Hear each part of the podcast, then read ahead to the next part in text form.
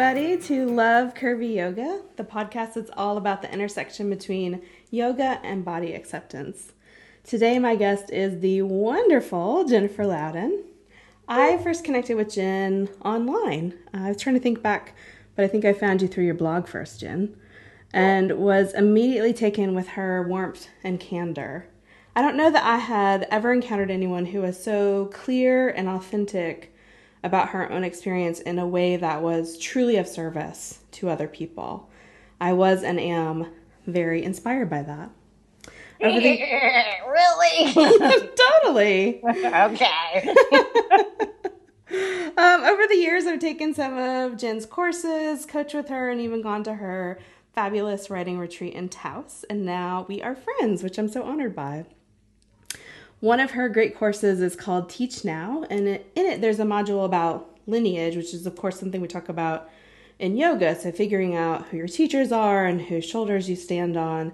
And I definitely consider you, Jen, and your revolutionary work to be part of my lineage. Jen was, oh.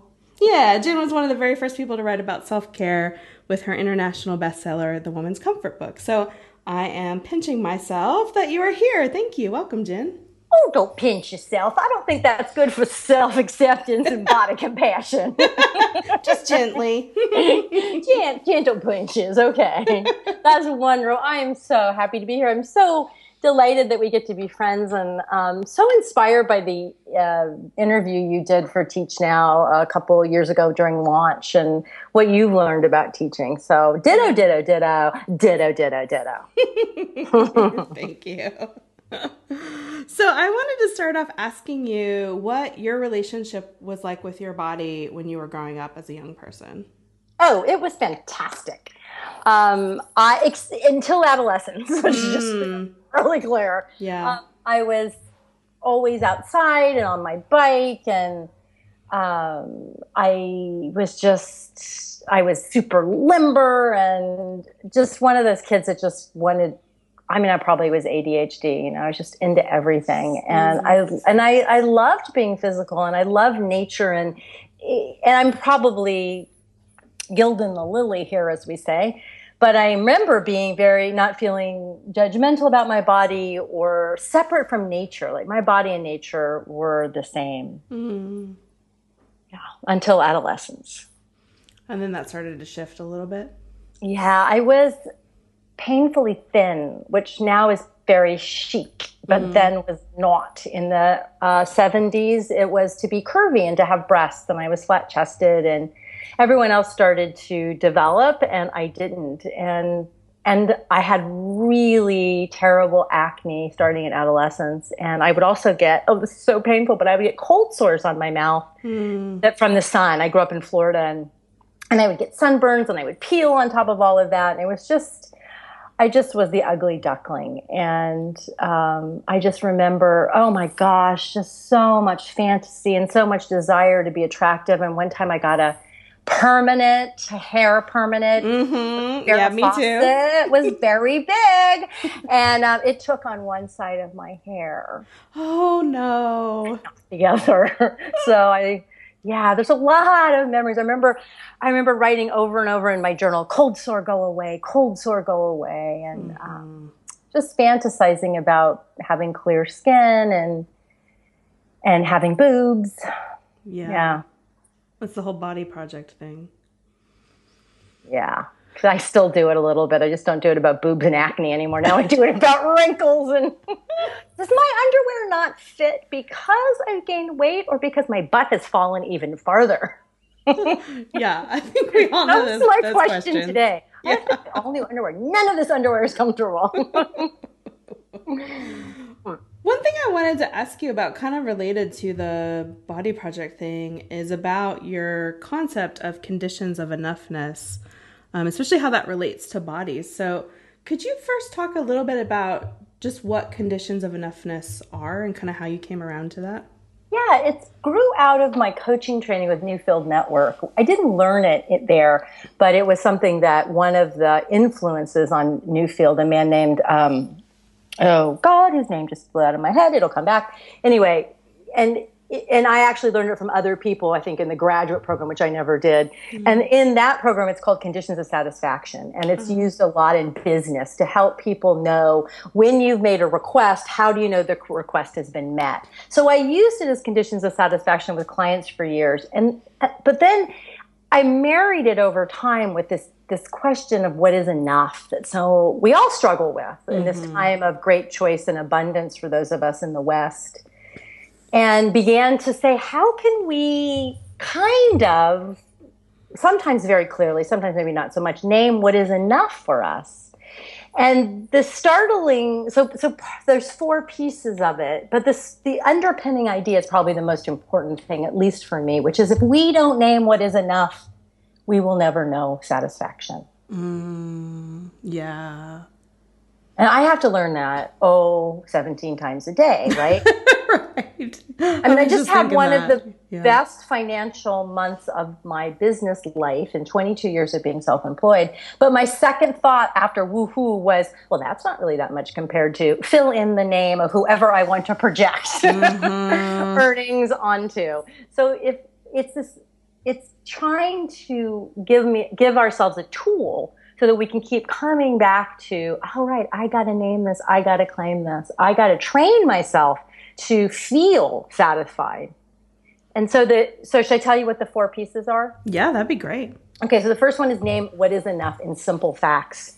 Excuse me. So we are great at assessments, opinions, stories, which is fabulous. It's how our brain works, but we're not so good at facts. So if I say what is enough and I have an assessment in there, then I'm immediately lost because enough becomes something that lives in an opinion, whether it's mine or someone else's. But if I name what is enough in a fact, I will write for a half an hour versus I will write fabulous stuff in a half an hour mm. or half an hour.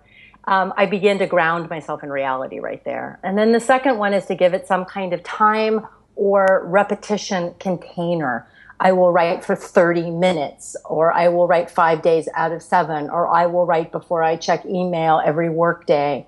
Again, something that gives you a way to contain it and track it. I will exercise, I will do my yoga practice for the length of one song every morning, and I will meditate for five minutes. Mm-hmm.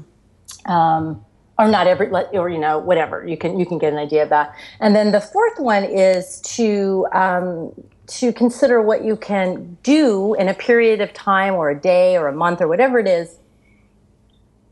At, um, I can't think of the exact words I use, but given that you're an actual human being, not a superhero. Because most of right. us create conditions of, uh, or to do lists, let's say, or project lists that are based on some ideal person who never gets a headache, who doesn't have to wheel their dog around in a cart.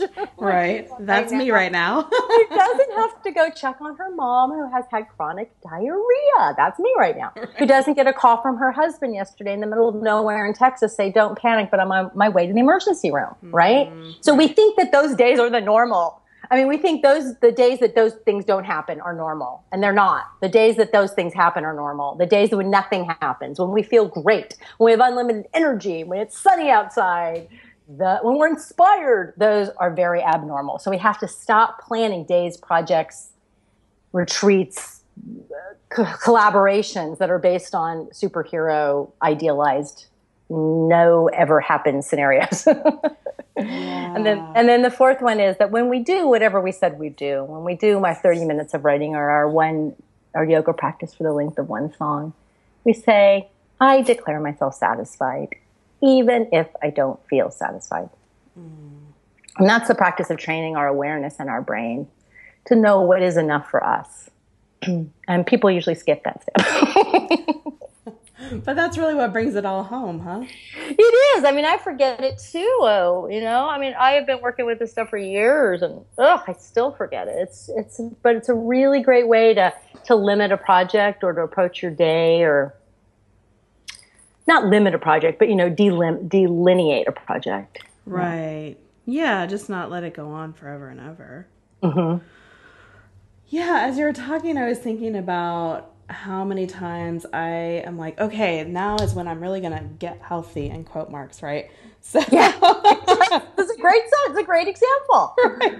So I'm like, okay, so should I go on the like all green juice thing? Should I become Ayurvedic? Should I become a vegan? You know, and I really want like a system to lay onto my life because it feels like that would be easier. Of course, experience has taught me over many times that's not the case, but I still like to uh, pretend like it might be this time a little bit different.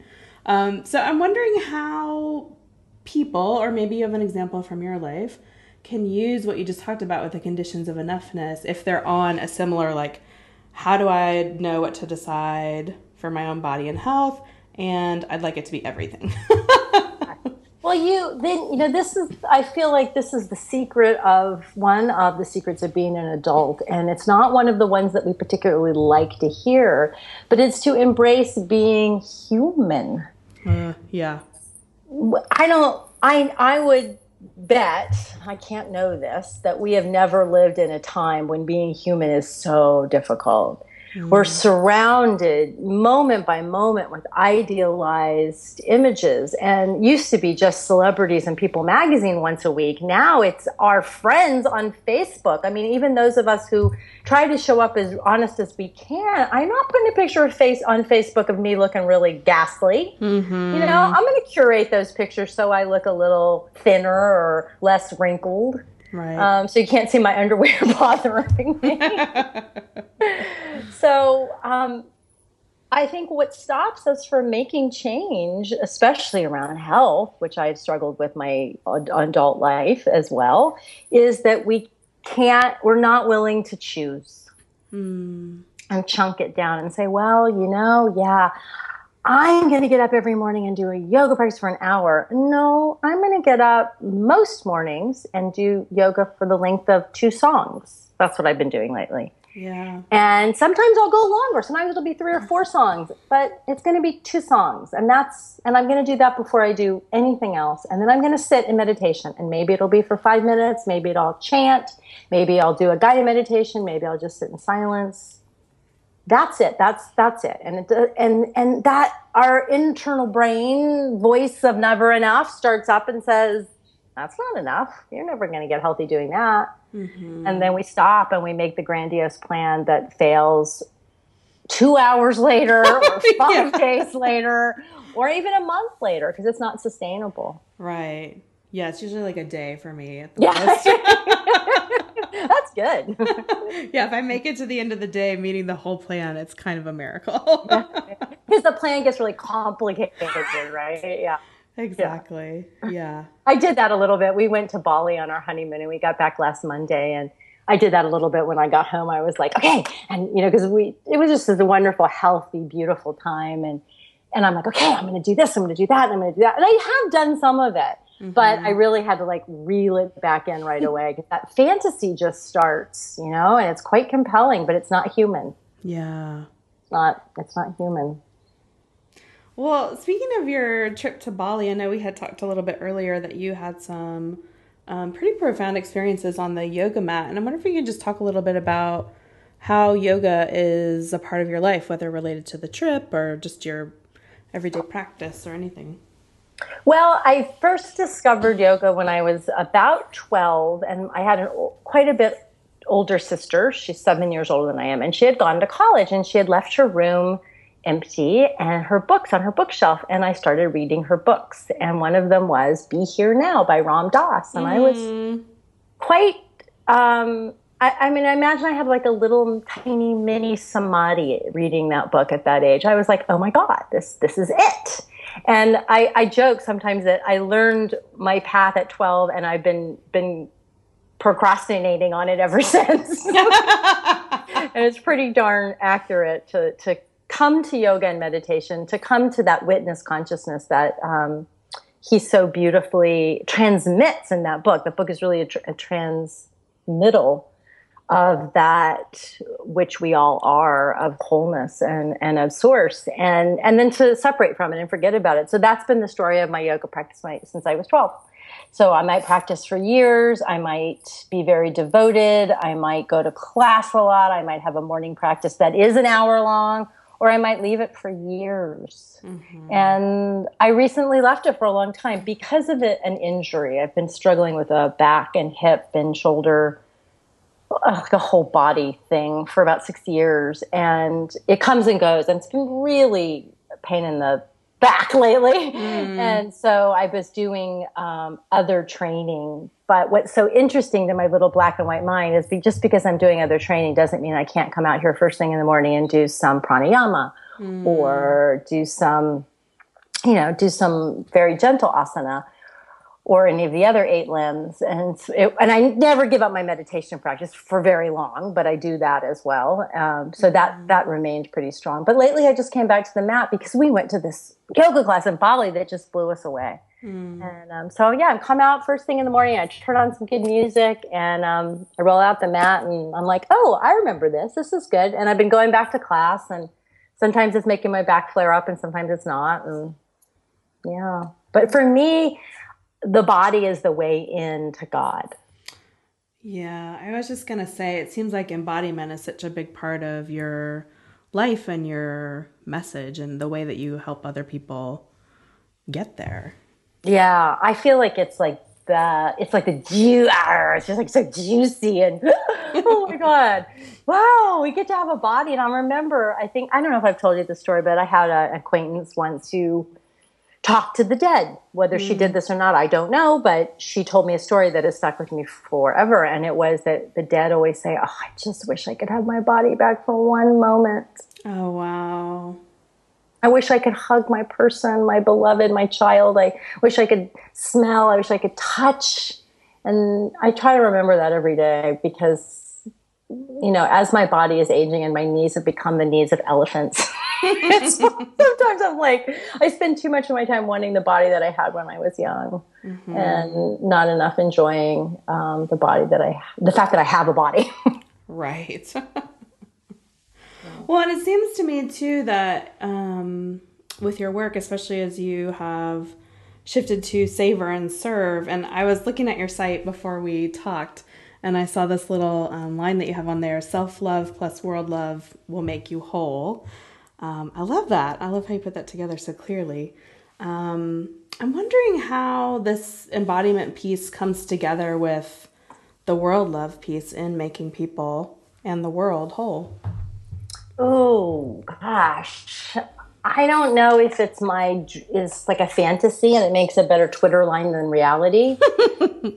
but my hope is that when we really practice self compassion, we do, it makes it easier to connect and get out, actually, maybe paradoxically, get out of our own envelope of flesh and our own head and our own concerns and connect to other people and take action on their behalf in ways that are sustainable and passionate and fun for us. Mm-hmm. it's not that I don't believe that sometimes service shouldn't be scary or hard, um, because it is. I mean, to leave our own little comfort zone, whatever that looks like for each of us, is always difficult and scary. Right. But there's part of what I'm trying to counter and maybe just try to seduce people or create a new story of service is it's not your mother's service where it was all about depleting yourself or burning out. You know, obviously that's not a good idea. Yeah. So it's somewhere in there. And I was rereading a little bit of No Time to Lose, which is Pema Chodron's um, text or interpretation, commentary on the text of. Um, of course, now I can't remember the original Buddhist text. Oh, there you go. There's my 51 year old mind. anyway, but I happened to open it on my Kindle when I was in Bali, and I opened it right to the section about make give blessings, give offerings and blessings. Mm and you just make a habit of offering all the good that comes to you to to specific people or to the, all the Buddhas and Bodhisattvas. And I was so glad I read that in Bali because, you know, mm. here Bob and I are having this really stunning time, but we know that the rest most of the world is not having that time and most people in bali could not afford to and we weren't having like you know the four seasons vacation at all but mm-hmm. you know most people in bali the, the, the wealthy middle the wealthy lower class live on $150 a month american mm. and and there are wealthy people and you know there is it is a caste society but the majority of people are are are poor and there is mm-hmm. definitely some some real poverty there and you know there's been hunger and um, you know, death by malnutrition in, in this la- in the last 50 years. So yeah, so just to be able to make those offerings as we were having these beautiful experiences was really nice. Mm-hmm. So I don't know if that answers your question. Yeah, it does. I was thinking somewhere of, in there. I was thinking about a time um, in my own life when I was doing a lot of kind of on the street activist work, and I just totally burnt out.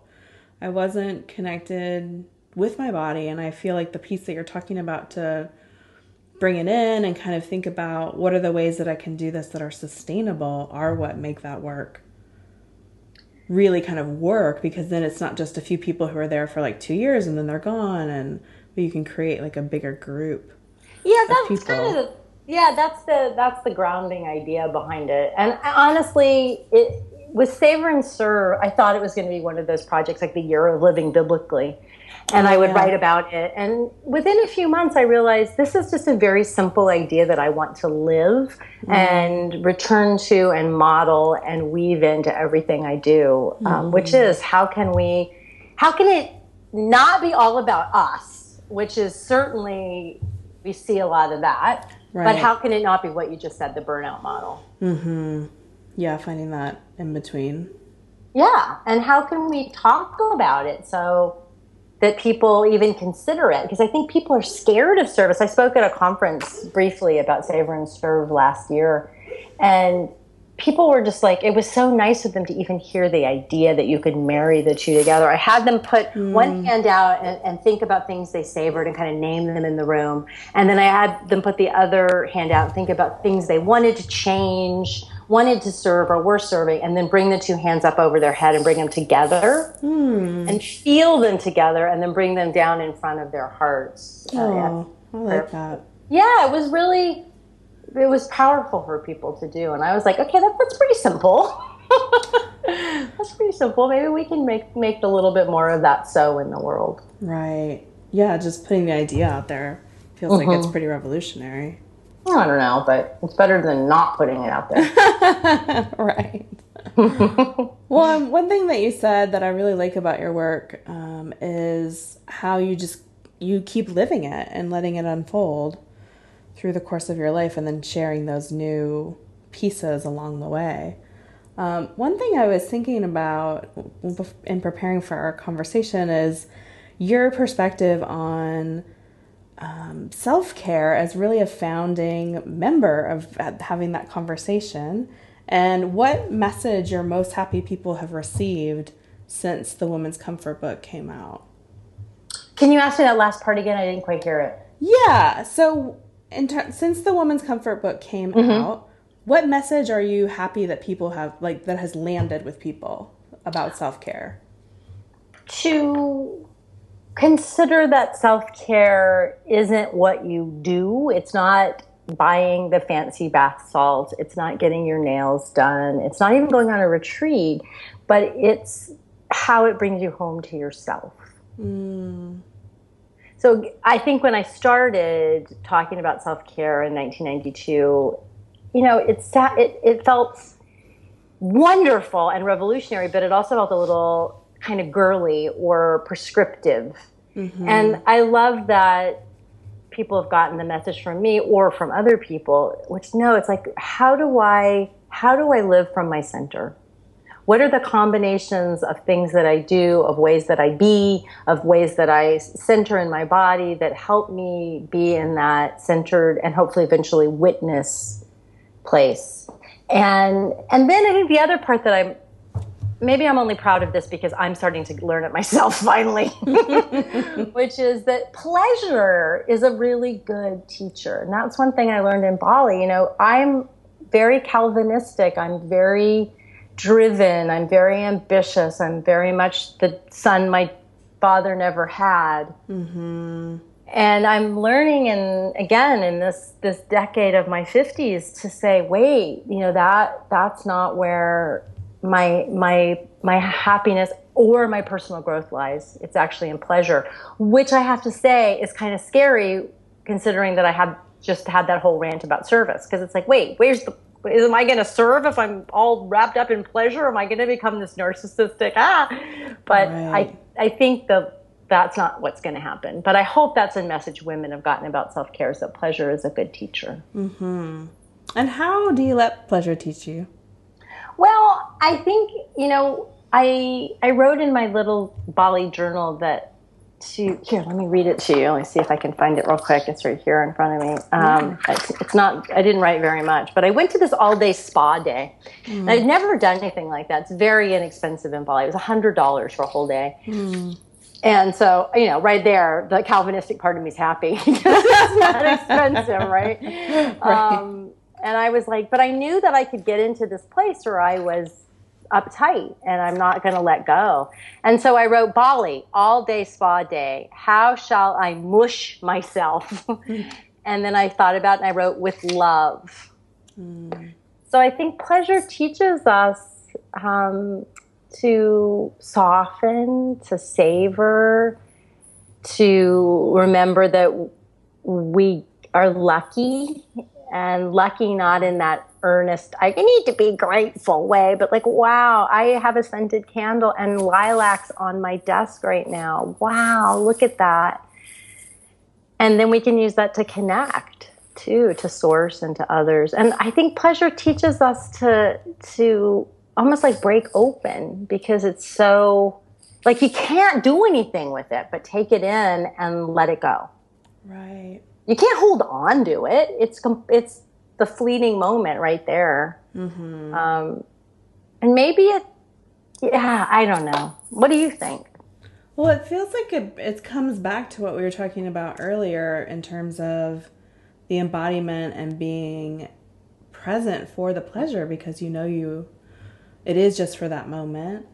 Um, and I think that in that embodiment, you get to practice it and see, like, oh, I didn't die.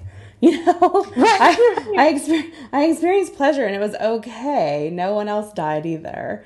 Um, you know, it was okay if I didn't. And I was thinking about my own parents who, when I was growing up, and, you know, even now, just would work all day, every single day. And it was like sitting down for even 15 minutes at the end of the day was sort of like an illicit pleasure, you know? Yeah. And so being able to expand my definition of pleasure of more than like five minutes that I give myself in between work projects has been huge. Yes, I remember a story a student told me once years ago that she was sitting at the kitchen table in the middle of the day having a cup of tea and her baby was asleep and her mom came in the back door mom lived nearby and her mother said what are you doing sitting down in the middle of the day mm. And so is it that we teach ourselves to nap is it that we and I, I think here's another piece of pleasure as a teacher is learning to calm the body and calm the brain and calm the part of us that is so afraid we're going to be eaten at any moment right you know and pleasure goes, oh no, I'm safe. It's okay. And it's okay to be safe. It's okay to be safe. Yes, those 300 girls in Nigeria are not safe. And I can send them my, the beauty of my lilacs and the beauty of my yoga practice last night. Mm-hmm. But I can't actually go save them. And so being here and not enjoying my life is not going to help them. Mm-hmm. Yeah and yoga really supports us in that like having some actual tools for how to connect and send that love it, mm-hmm. all, it all feels kind of reciprocal to me i think it is yeah mm. thanks so much for this conversation it's been really good oh good yeah I, it was a little silly, but hopefully, I would say that's unusual. But that's a good place to be. that, that, would be a lie, everybody. Is there anything else you can think of, um, kind of related to what we've been talking about, that you want to add in there, real quick?